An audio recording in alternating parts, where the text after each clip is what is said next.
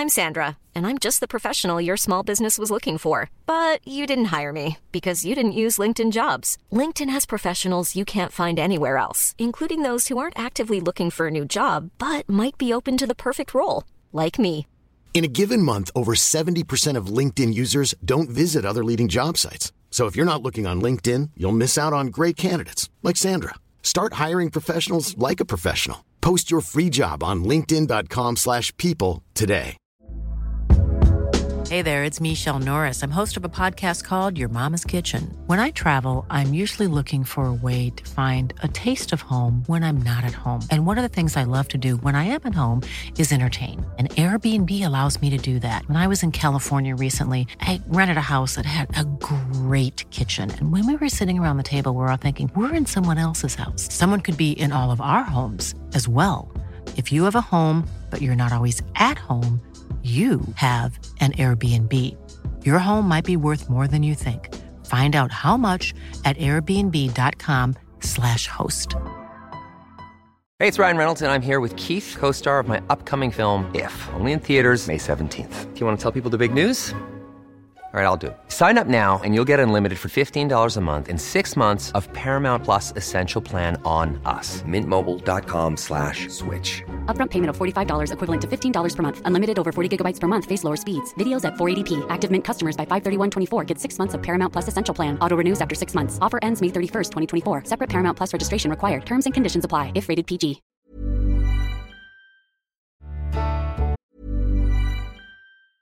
I'm Sandra, and I'm just the professional your small business was looking for. But you didn't hire me because you didn't use LinkedIn jobs. LinkedIn has professionals you can't find anywhere else, including those who aren't actively looking for a new job but might be open to the perfect role, like me.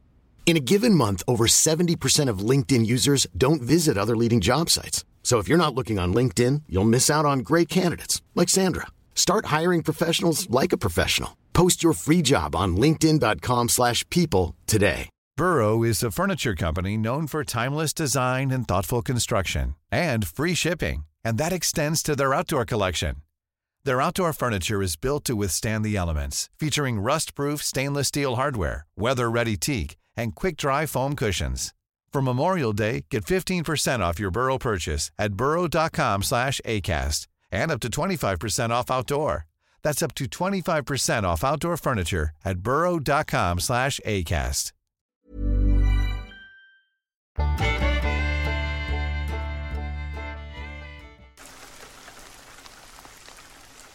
I was on duty as a park ranger at the state park near Augusta, Georgia, when I got a call from a driver who reported hitting something on the road. It was around 3 a.m., and I could hear the panic in his voice as he asked for help with filing an accident report. I did my best to calm him down and provide him with the necessary information. Later that day, the driver called back, still in disbelief. He said the damage to his vehicle was much bigger than what a deer could cause, but there was no blood, markings, or body to be found.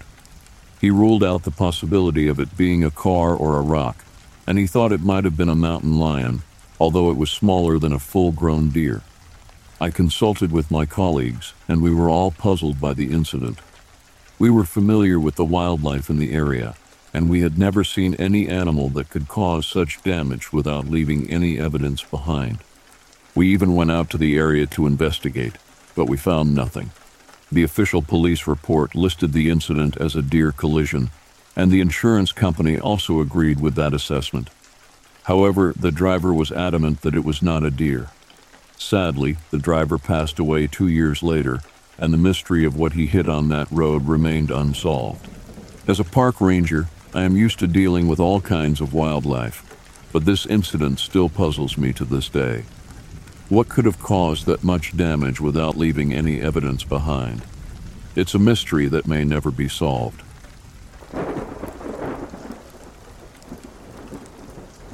This happened in the late 90s. I, Catherine, and my friend Rose met him together. My stalker was a guy, Rose, and I met on the bus one day coming home from my volunteer work after school as a candy striper at the local hospital. We were on the bus going home laughing and talking, and this guy just randomly sits by us and starts talking. He tells us his name and we laugh, thinking he said his name was Gay, Yeah, stupid teenage girls. He corrected us and said his name was Jay. We talked a bit more and innocently gave him our names, and he asked for my number, but I said no. He was like seven years older and kinda strange the more we talked to him. He got annoyed, but whatever, right? So we thought that was that. A few days, maybe a week later, me and the same friend run into Jay while switching buses downtown. I was going to her house like I did a few times a week when we run into him. He asked for me to hang out and watch him play hockey that night. I said no, I was going to my friends. He got weirdly annoyed and kept trying and bagging me, telling me about how much fun it would be and trying to get me away from my friend. He really didn't want her to come to this hockey game either, just wanted it to be us so weird. Our bus finally came and we got out of there fast. Over the next few weeks, I kept running into him downtown Al. It was like he knew my schedule and every time I tried to be nice but get away as fast as I could. And every time he would get annoyed because I wouldn't hang out. A few weeks pass and I'm at school and in walks Jay. I was so mad and frustrated and I snap on him. Why was her here and how did he know what school I went to? Did he follow me on the city bus? He tried saying that he was there to see his friends, but he wasn't with anyone, just a 25 year old guy wandering around a high school. After that, I would randomly see him on my bus, and he would always try to sit across from me and watch. He would still ask for us to hang out, and I would still say no. As time went on, he would still find me on the bus and sit across from me with who I guessed was his girlfriend, or a girl he was trying to make me jealous with. He would look at me while making out with her. He would do everything he could to make me feel uncomfortable, I would either turn up my music and do my best to ignore him or move to another spot. Nothing ever seemed to deter him. He never did anything bad enough to call the police, but he knew it was wrong and he knew it bothered me, and he knew I would have a panic attack, and I'm sure he got off on that. As the years went on, I would see less and less of him. He would randomly pop up and make me uncomfortable. He started standing really close to me and trying to talk. I would have a panic attack and do my best to ignore him. I would still walk away and he would just get more pushy. Every time I would run into him, I text my friend that was there when we first ran into him and get her to calm me down. It's now 2023, so 24 ish years since it all started, and I haven't seen him in the last maybe 8 plus years, and I'm just praying that I never see him again. I'm 43, so he must be going on 50, and I'm still scared to run into him. I have thought I saw him a few times and panicked, but it wasn't him. I hope I never see him again.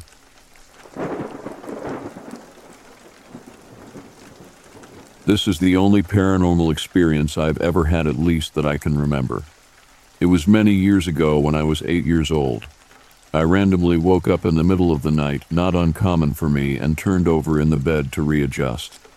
When I did that, I opened my eyes and saw a person, or humanoid like figure, wearing a black robe that covered over its head with a hood and draped down to its feet. I remember seeing a string around the hood as well. When I saw this thing, I instantly knew it was real, and I knew it wasn't a random person in my house. I didn't have words to explain the feeling, but I knew I wasn't dreaming, and it was not a figment of my imagination. It was way too real, and I remember the immediate fear that went through my body. The second I saw it, I grabbed my covers and yanked them over my head, went into fetal position, and closed my eyes. I was terrified. I didn't know what I was seeing, why there was some random person, figure standing next to my bed. I laid there trying to calm myself down, refusing to remove the covers from over me. I felt protected under them, I eventually fell back asleep, and that was the end of it. I've never had any other experience even remotely like that. I grew up never mentioning it to anyone, thinking I'd be called crazy, until I found this sub just now. I felt comfortable enough and wanted to share my experience and ask your guys' thoughts, opinions.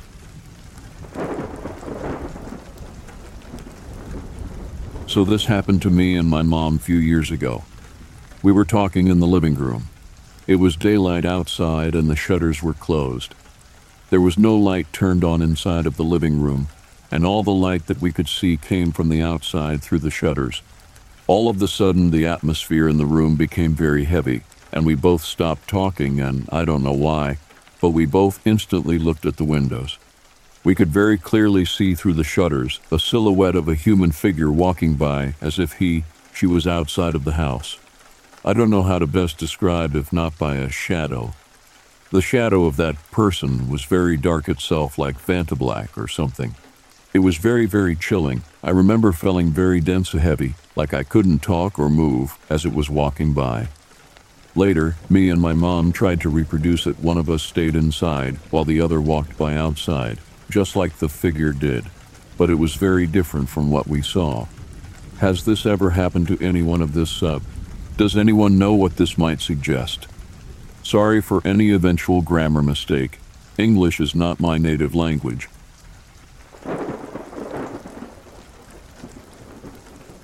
Okay, so back in 2008, when I lived in Kentucky, we went for a weekend up at a campground about two hours from our house.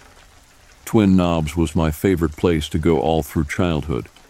It had a little beach set up right at the lake where a good portion of the visible water was buoyed for swimmers. This particular time, my cousin Anna had come along with us. We were swimming out to the border when we spotted this old man. Not thinking anything of it, we continued to wait around. I looked back and saw the old man swimming under the boundary line, then popping back up to laugh like a lunatic. I gave my cousin the look, and we made our way back to shore as unnoticeable as possible. I looked behind me to see the freak with his mouth under water, following us insanely close. I yelped, and we made a mad dash to my mom on the shore. We ran over to tell the lifeguard. He was about 18 or so and looked almost hungover. We pointed out the guy who was still in the water, and he told us he couldn't do anything about it because he hadn't seen him. Just then, the guy came out of the water in a Speedo and lay down on the sand. The lifeguard laughed and said, Old Coot thinks he's hot. We rolled our eyes and went back to my mom, carefully avoiding the sight of the freak. We got lunch and then walked up the hill to leave. Just as we got to the car, Anna looked over and saw the old guy on the ground naked. He was sticking his hand under a car tire. He got up and did this about three more times to different cars until he came back up with a key. My mom was on the phone with 911 while we all hid behind a random SUV. He unlocked the car and sat inside. It was a silver Volvo with a sorority sticker on the back. He got out of the car with a camera and took pictures of people's license plates, including ours. He got back in and sped away out of the parking lot. We had to stay an extra two hours at the ranger station so my mom could help fill out the police report. And that concludes my experience with a lunatic.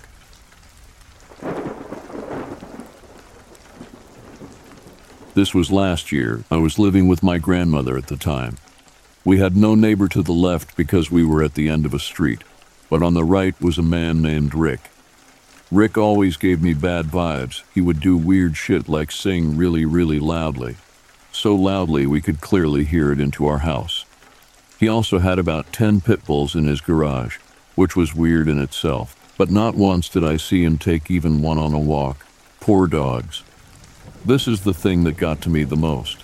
One of my friends that had moved to Long Beach kind of along with me came over to chill one day.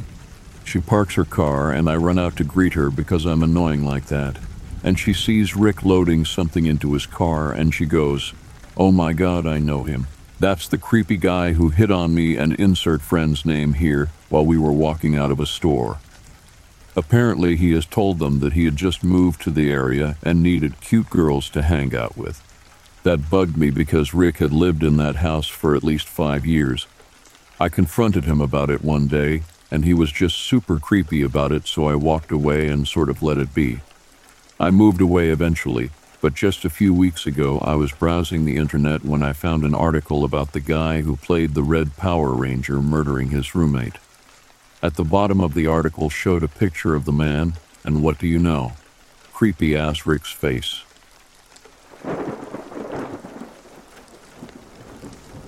A couple of years ago, I decided to take my large dog, a 175 pound Rottweiler Mastiff, for a walk at a nearby state park.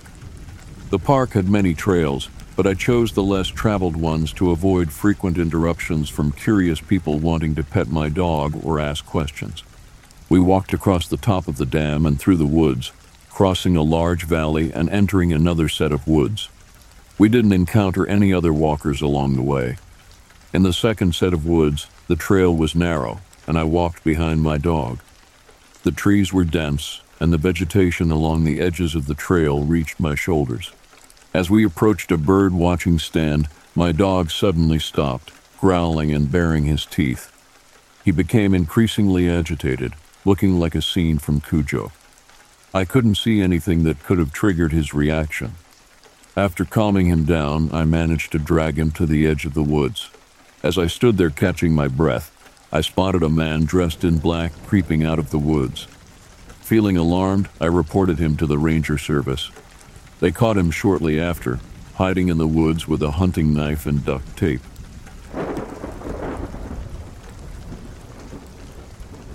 In February last year, me and a bunch of friends went camping at Moss Park, a county park to the southeast of Orlando. This county park is on a forested island with two large lakes to the east and west, and two extensive nature preserves to the north and south. We were just hanging around the campfire drinking beers and smoking pot. Around 11 p.m., me and three of the friends decided to go for a walk into the nature preserve to the south. Our destination was a dock on a pond cove of the large lake to the west. I normally am not the type to go walking around in the woods in the dark. I do a lot of hiking, but always during the daytime hours. I guess being slightly inebriated and with friends made me braver than usual.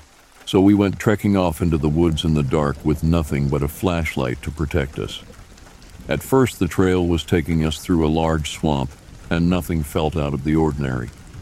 Next, the trail entered a thick pine forest. Here, things began to feel a bit different, and in retrospect, it was very quiet, but I wasn't concerned at the time. We got to the dock and started shining the flashlight around, hoping to see some alligators. There were no alligators, no bugs, and no sign of life in general. I thought it was a bit odd, but again, I wasn't too concerned. Then all of a sudden, something changed. Within a few seconds, all four of us said something along the lines of, Do you feel that? Something all of a sudden felt very wrong. Then one of my friends said, Listen to how quiet it is. We all shut up and listened. It was insanely quiet not a single frog, insect, or bird. Even the wind had stopped. It was the quietest thing I had ever heard in my life. It was like we were inside a vacuum. Remembering this lack of sound gives me chills to this day. Next, we all remarked how cold it was getting. I started getting goosebumps. It felt like the barometric pressure had just plummeted. At this point, we all agreed that we needed to get the F out of here. There was a strong feeling of impending danger, like something wanted us to leave an SOP, and we would be in big trouble if we didn't. I was able to feel that all of this energy was coming from across the pond towards us. I think all of my friends could feel this as well, because we were all focused on the pond. Nobody was paying any attention to the dark woods behind us. It felt like a charge of energy was running through my body and I could feel exactly the direction that this energy was coming from. We all agreed that we had to leave and started walking back at a fast pace. The bad feelings were still present while we were walking back through the pine forest. One of my friends actually started crying. I was not too worried, though. I felt like we would be okay as long as we kept walking. Once the trail exited the pine forest and entered the swamp, all the bad feelings were immediately lifted. It was like we had crossed some sort of threshold, and everything felt fine again. I think we may have been run off by a Sasquatch because I've seen them myself on a few occasions, and I've heard that they can put these bad feelings into people. But we didn't see anything, so I can't say for sure what it was. About 15 minutes after getting back to the campfire where the rest of our friends were, we heard what sounded like someone or something whacking a tree with a big stick one time just across the campground. This may have been related to what happened earlier. The campground host immediately got up and started walking around with a light, as if they were equally surprised by this sound, or possibly this kind of thing had happened before. I had to leave the next morning to go to work, but some of my friends stuck around and went back to the dock during the daylight hours, and they reported that nothing was out of the ordinary this next time. I still go hiking a lot, but I am not planning on doing any more hiking in the dark. It felt like we were in legitimate danger, like whatever it was could have made us disappear if we didn't leave at SOP.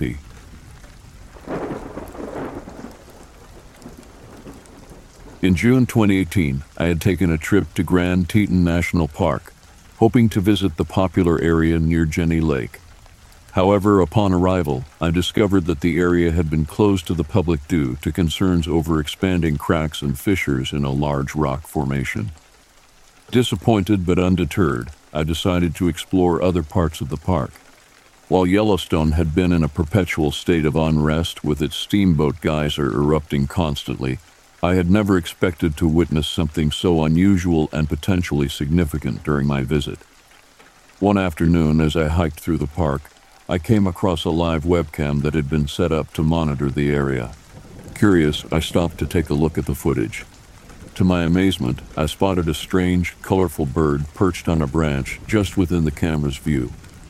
The bird resembled the mythological firebird, or phoenix, a sacred creature found in many cultures. Its majestic plumage glowed brightly, emitting red, orange, and yellow light, like a bonfire that was just past the turbulent flame. I couldn't believe my eyes. Was this a mere coincidence, or was there something more to this mysterious bird's appearance? I decided to investigate further, taking photos of the bird with my camera and making notes of its behavior. As I observed, the bird seemed to have a calming presence, as if it was somehow connected to the recent geological events at the park. Word soon spread about the appearance of this mysterious firebird, and people flocked to the live webcam to catch a glimpse of the creature. Some believed that the bird's presence signaled an imminent eruption or significant geological event, while others saw it as a symbol of hope and renewal amidst the chaos. As the days passed, the Firebird continued to make appearances on the live webcam drawing the attention of experts and enthusiasts alike. Theories abounded, but no one could definitively explain the bird's origin or purpose. Eventually, the Firebird disappeared from the webcam as suddenly as it had appeared. The park returned to its usual state of unrest, but the memory of the mysterious bird lingered in the minds of those who had witnessed its beauty. Looking back on that experience, I'm still awestruck by the incredible sight of the Firebird in Grand Teton National Park. While its true nature may never be known, its presence in a time of uncertainty served as a reminder of the enduring power of hope and the beauty that can be found even in the midst of chaos.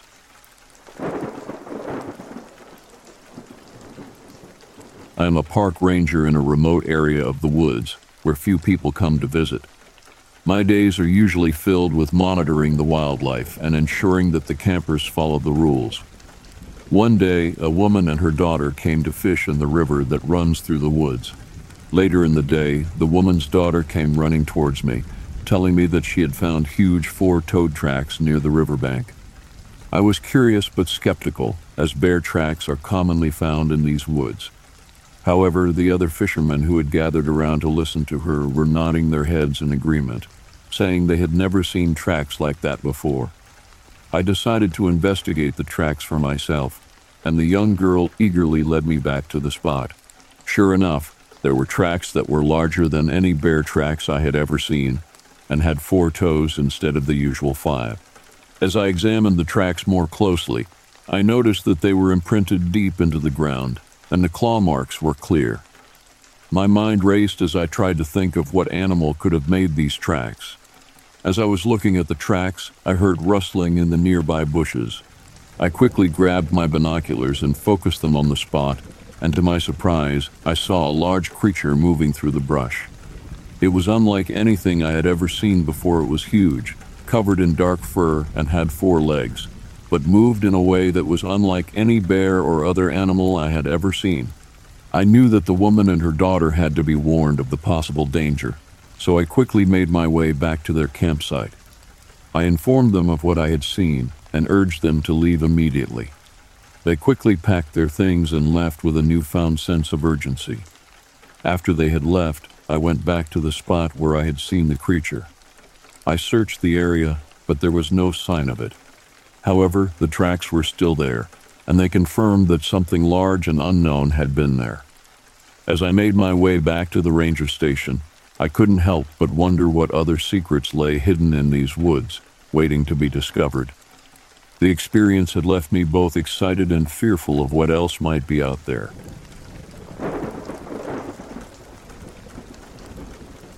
As a child, I always looked forward to going on long drives with my dad in his truck.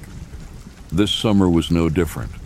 We were cruising down the road, enjoying our snacks when I saw something odd on the side of the road. I called out to my dad, but he didn't seem to notice it. A few minutes later, I saw it again. It was a creature running on the side of the road, but it was hazy and blurry. This time, my dad saw it too, but he shrugged it off. We continued driving, but after a while, we got a flat tire. My dad pulled over to change it, and we saw that the tire had multiple holes poked in it, as if something had bitten it. While we were changing the tire, another truck passed by, and I remember admiring its cool lights. However, we didn't think much of it at the time, as we continued our journey, we saw the same truck we had passed earlier crashed on the side of the road. Police and EMTS were already there, and we drove on that night, grateful that we had not been in that accident. Looking back, my dad and I still talk about that strange creature we saw, which he later learned was called a crawler. We wonder if it had something to do with the strange occurrences that night. Whether it was the creature or a mysterious force that saved us, We'll never know for sure. But the memory of that night still sends shivers down my spine.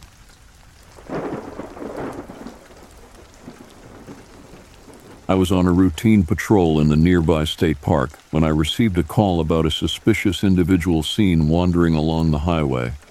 As a park ranger, I'm responsible for ensuring the safety of visitors and enforcing park rules and regulations but occasionally we have to lend a hand to our neighboring communities. I hopped in my truck and drove to the area to check it out. As I was driving, I remembered a story a fellow ranger had shared with me a few weeks ago about a man pushing a shopping cart in the middle of nowhere. It seemed like an odd coincidence that I was now on the lookout for a person matching that description. I decided to keep an eye out just in case. A few miles down the road, I saw him the man with the shopping cart. He was pushing it along the shoulder of the highway, looking weary and disheveled. I pulled over and approached him cautiously. Excuse me, sir. Are you okay? Do you need any help? I asked him. He looked up at me with tired eyes and shook his head. No, I'm fine. Just trying to make my way to Houston, he replied. I noticed that he had a large backpack strapped to his back, and the shopping cart was filled to the brim with what appeared to be all his worldly possessions. It was clear that he was homeless and had been walking for miles. I introduced myself as a park ranger and offered to give him a ride to the nearest town where he could get some rest and food. He hesitated for a moment, but eventually accepted my offer. As we drove, he told me about his journey and how he ended up in Colorado. It turned out that he had been walking for days, trying to make his way to Houston to see his family. He had taken a shortcut through Keansburg, and that's where the driver had mistaken him for a deer. He was grateful for the ride and for someone who cared enough to check on him. As a park ranger, I'm used to dealing with all kinds of situations, but this one touched me in a different way. It was a reminder that even in the middle of nowhere, there are people who need our help and compassion. I dropped him off at a nearby shelter and wished him luck on the rest of his journey.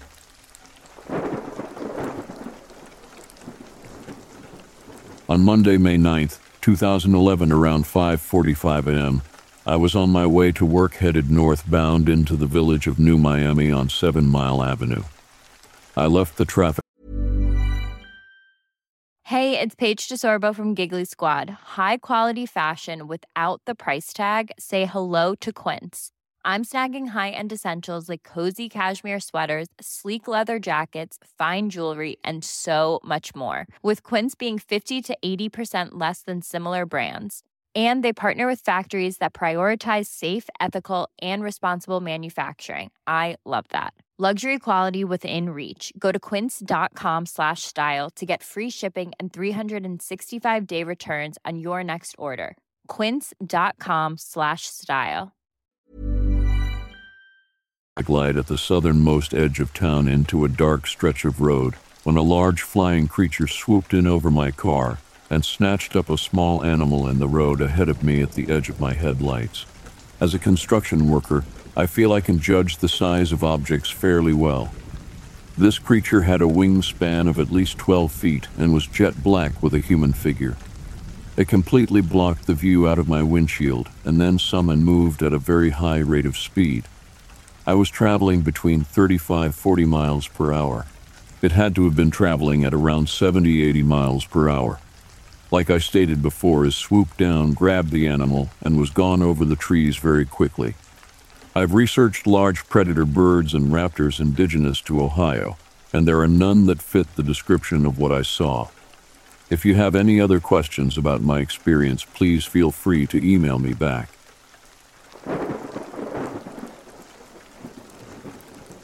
It was June 15, 1994, a day that I still remember vividly.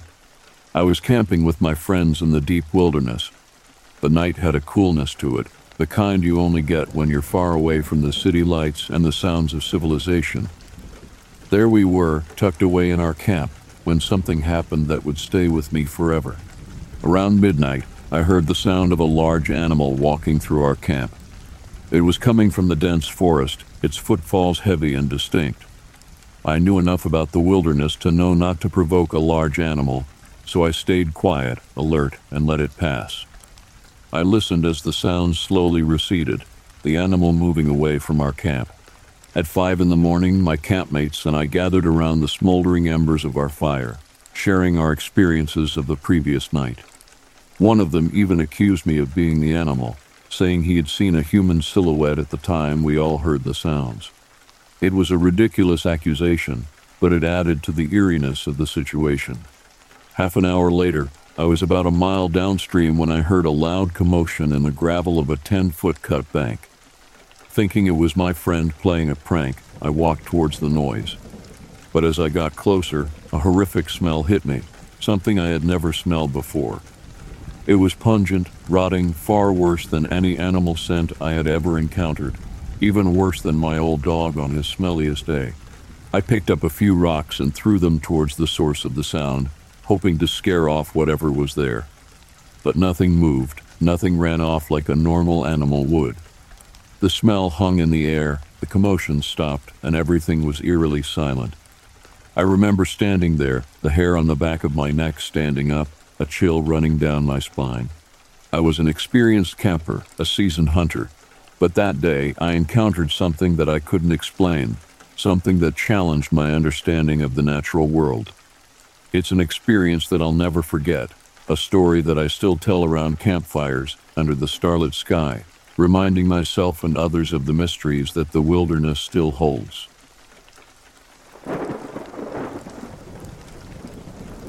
I've always had an affinity for the cold, which is why I sleep with the windows open, even in winter. My apartment is nestled high enough, about three stories off the ground, ensuring that the chill winds are my only nocturnal visitors. Where I live, deer move about mostly at night, and their soft footsteps rustling through the fallen leaves have become my usual lullaby. It was eerie at first, but over the years I've grown accustomed to it. One night, however, something sounded amiss. Amidst the usual patter of deer hooves, there was a new, distinct rustle, something fast, something unnatural. A sudden alarmed snort rang out, followed by frantic thuds, as if the deer were scattering in terror. Then came the barking, a cacophony of distress calls, and sounds of dragging and snorting that sent shivers down my spine. Underneath my blanket, my palms were sweaty, my heartbeat echoing in my ears. I was paralyzed with fear, my mind conjuring up images of unknown horrors lurking beneath my window. The noises eventually faded into an eerie silence, and I mustered the courage to close the windows, barricading myself from the ominous unknown. Sleep came hesitantly, the echoes of the night's terror still fresh in my ears. When dawn broke, I ventured outside. There was little evidence of the nocturnal chaos, just some fresh dirt, displaced in the deer's frantic escape. But that night taught me some valuable lessons, ones that will forever resonate with me. Never venture into the woods without a lamp and a gun, and if you must, never go alone. The woods have their secrets, secrets that are best left undiscovered in the dead of the night.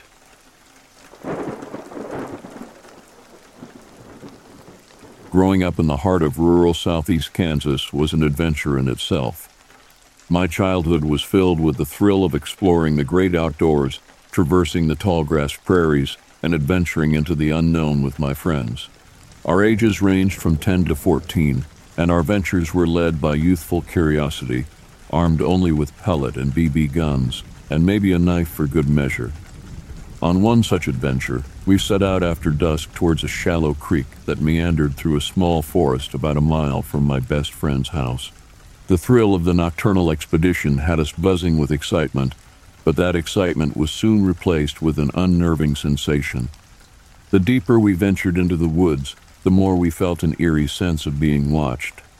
An inexplicable feeling that something was trailing us, hidden in the inky blackness of the night. Despite our efforts, we couldn't spot what was triggering our primal instincts. A sense of dread washed over us, and instinctively we huddled together, facing outward, each one of us on high alert. Deciding that we had had enough of the woods for the night, we bolted out of the forest, our feet crunching the dried leaves, hearts pounding.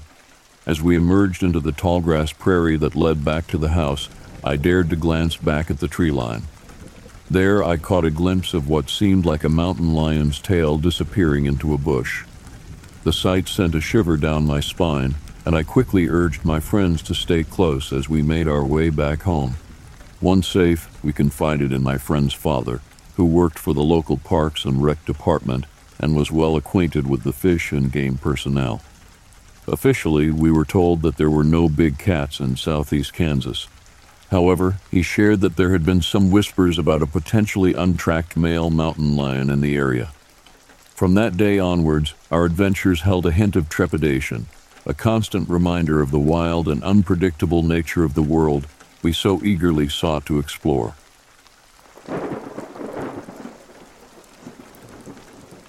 This happened when I was 15, near Algonquin Park. My father and I were driving up to our cottage in the middle of winter. I always was so amazed at the beauty of Algonquin Park in Muskoka and had grown up enjoying the beauty of it every summer.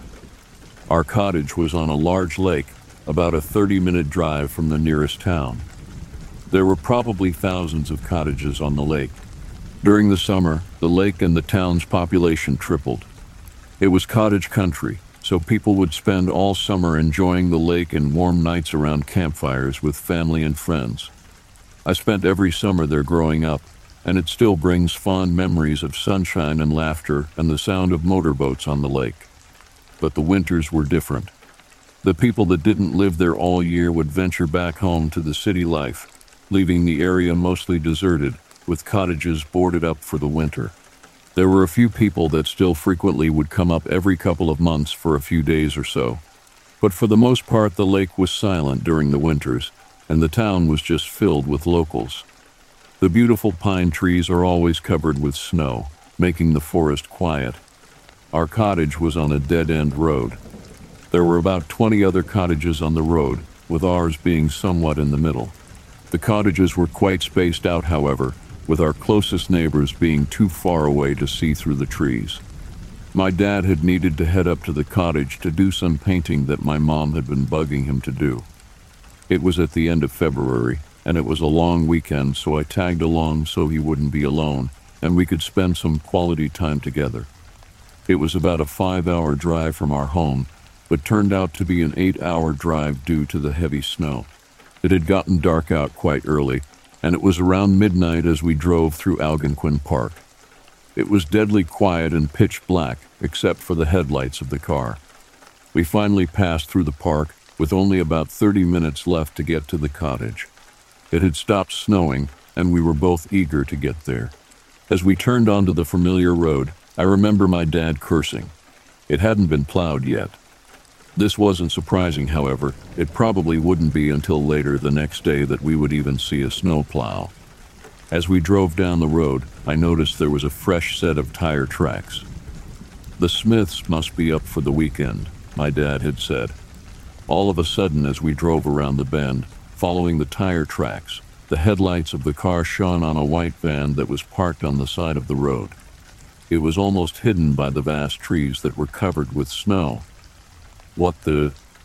My dad mumbled. As we drove past the white van, I remember looking back through the back window and very clearly seeing two figures in the front seat illuminated by our retreating tail lights.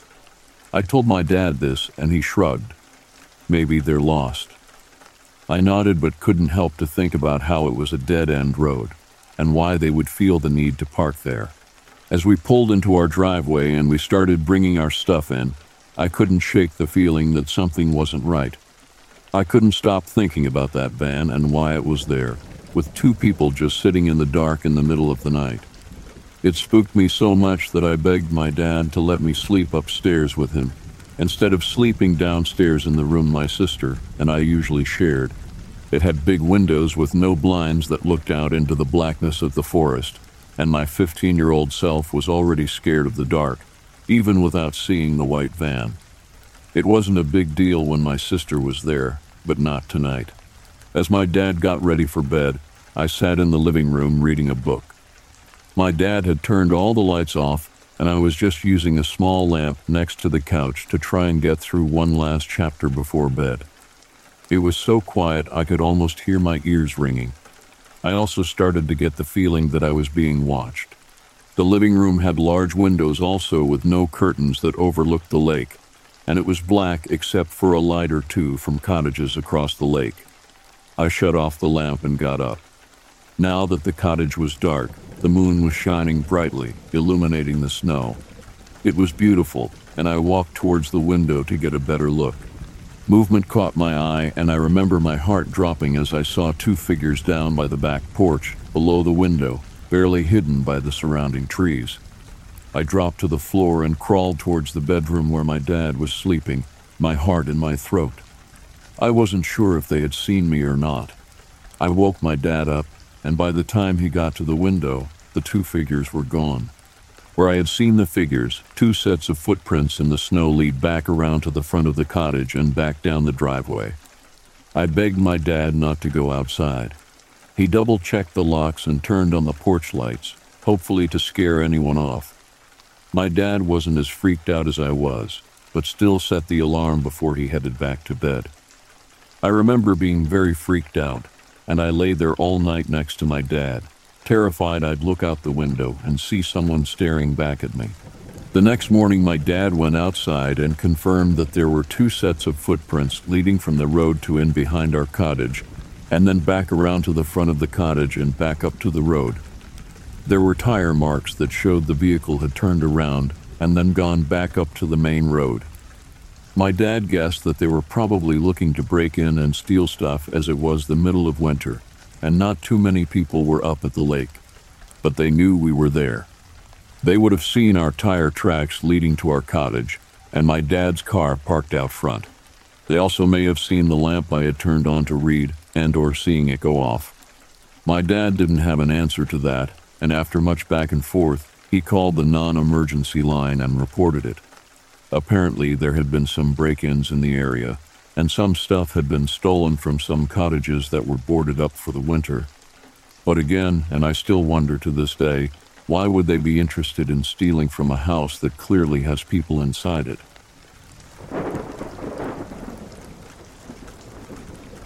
I'd wanted to be a police officer ever since I was just a little boy.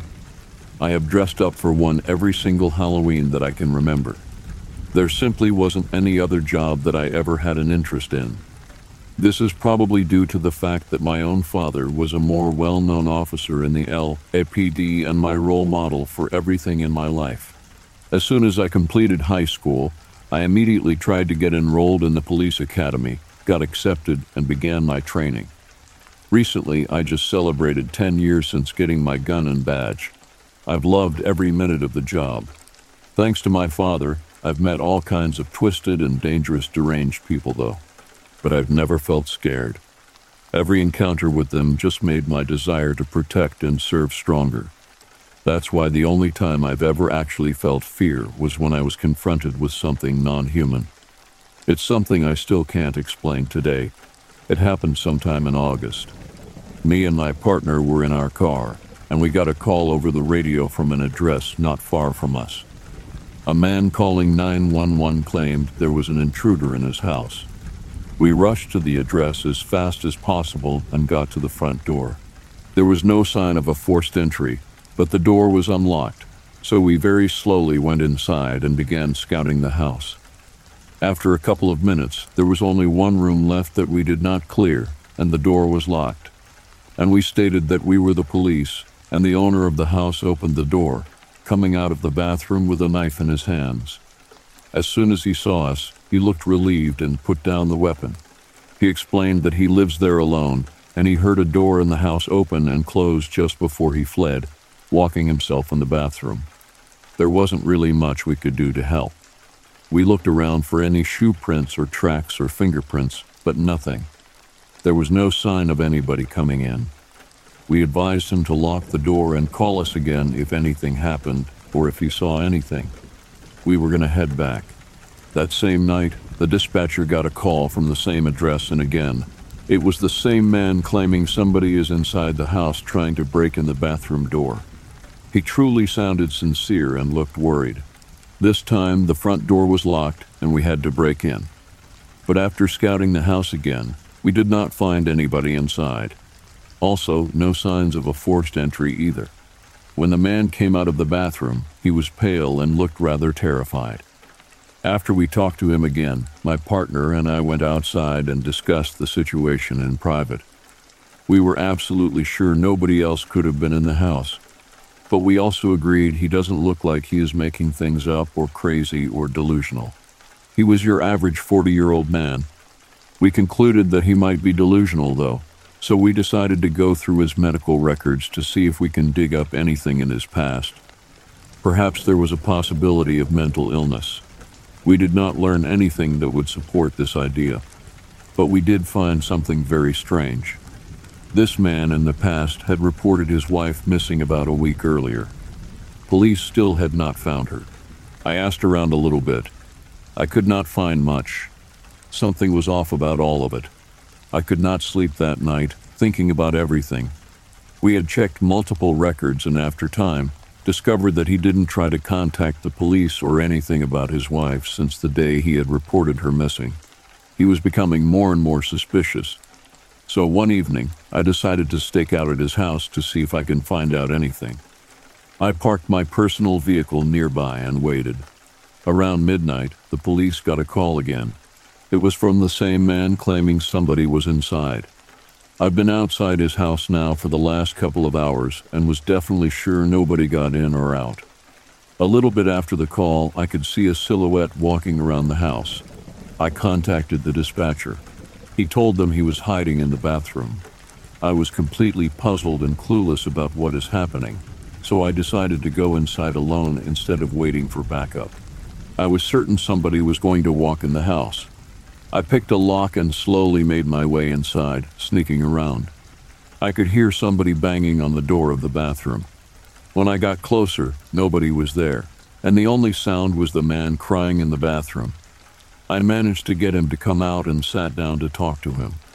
I assured him that I believe that something is going on, confronting him about his missing wife. As soon as I mentioned her, his expression and demeanor changed completely. He didn't look sad, just some sort of worried, and said that she had been gone now for a while. He didn't get any news or updates from the police.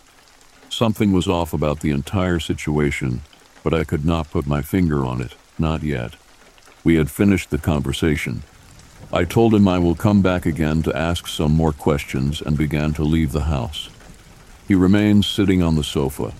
I was almost out the front door when I heard steps behind me. I thought he was following me, but when I turned around, he wasn't there. Instead, I saw a figure in a white dress approaching him. I pulled out my gun and slowly pointed it at the figure. When the man noticed the silhouette as well, he let out a horrifying scream. At first, after the scream, I could hear him mumbling something about being impossible, and I heard him apologize. He was screaming that he is sorry. I was completely puzzled. Then things became even more strange and unexplainable. The figure in the white dress grabbed the man by his neck and began choking him. I began to yell, commanding it to stop, but it did not listen. I took a shot aiming at the shoulder, but the bullet passed right through it. And now I'm scared and confused. So I mindlessly fire three more rounds, and all of them ended up going straight through. I charged with my body to grab the person or thing and went through it as well, hitting into the wall. My mind could not comprehend what had happened. I looked up. The figure was clearly a woman. Her face was expressionless, and she did not speak. She stood there choking the man before my very eyes. I could not do anything. I called for backup on my radio, but pretty soon the man on the sofa had collapsed. The woman in the white dress released his body and began walking away towards the yard. I stood up, checked the man's pulse. He wasn't breathing. He was dead. So I decided to follow the woman. She walked away slowly without making a sound toward the tree in the garden and then finally vanishing. When I got to the tree, I saw the dirt under it that it was different than the rest of the garden. I began digging with my bare hands. After a little while, the stench, I began digging even faster and discovered a body, rather a head to be more precise. The skin was already decomposing, and half the flesh was devoured. When the paramedics arrived, they examined the man and could see my pile of vomit right next to it. After I'd found it, the reason of death was concluded to be asphyxiation, but there were no visible marks that would indicate somebody had strangled him. The only thing paramedics could conclude is that he had stopped breathing but I know what happened. I don't know how it's possible, but I am certain that the ghost of his dead wife, I sound so ridiculous even typing this out, but the ghost of his dead wife that was buried in the yard came back and had its revenge. For the rest of the police and doctors, this man's death will stay a mystery. I will not say what I saw. I would have my badge revoked and be sent off to the loony bin. Nobody would believe me. But after this, I believe that paranormal and ghosts are very, very real.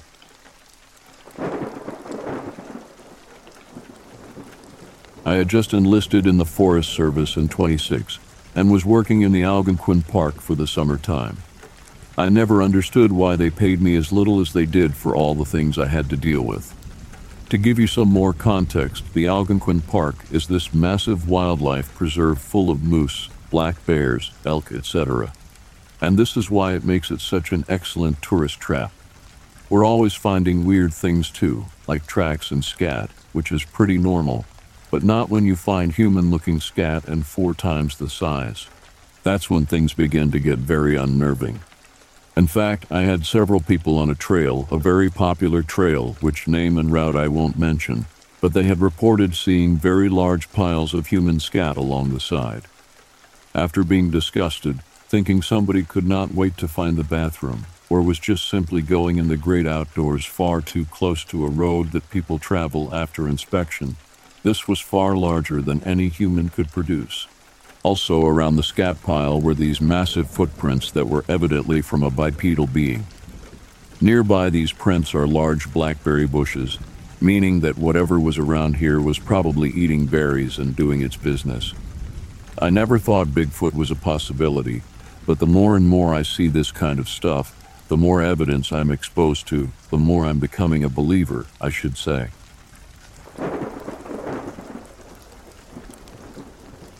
My most recent one was fairly tame compared to some of the encounters I've had. Me and my now ex girlfriend, then girlfriend, had decided to take a hiking trip. We rented a small one bedroom cabin near the Appalachian Trail in North Carolina our plan was just to spend the days hiking and enjoying the scenery and come back to the bed. At night, everything was great. For the first three days, we had only rented the cabin for three days, but we wanted to still hike, so we put everything in our car parked at one of the trailheads. I decided that we were going to spend the night out on the trail. It was about noon when we started hiking. Everything was great. We decided at about 7:30 that night we would set up camp on the side of the trail. That's when I began hearing strange noises coming from the woods. I also smelled the familiar smell. I told my girlfriend we need to leave, but she didn't listen. She said it was fine, and it was too dark to go back anyways. Somehow she convinced me that everything was going to be okay, even though in the back of my mind I knew what was in those woods, as I have had several encountered before this. We settled in the camp, cooked dinner at food, and were getting ready for bed when I got this terrible feeling. I'm not one to trust my gut feeling normally, but hearing those noises and smelling that smell, I told my girlfriend we need to go now. So we grabbed a couple things flashlights, my hunting rifle, extra batteries, first aid kit, that kind of stuff. And we were going to hike to the ranger station about five miles away. As we begin hiking there, I'm hearing something running through the woods, almost keeping pace with us. When I stopped, it stopped and as soon as I started walking again, it started walking again. I didn't know what to do. At this point, my girlfriend, thinking it was just a bear, told me to get my gun out and shoot at it. I told her, no, it's not a bear, it's something worse. She was confused. I told her we should just keep walking if it's not showing itself to us right. Now there's a reason, so we continue walking to the ranger station. We got the clearing where the ranger station was. That's when I actually saw it. This particular dogman was about eight feet tall and either dark gray or black. I told my girlfriend to run and to get to the ranger station and get inside.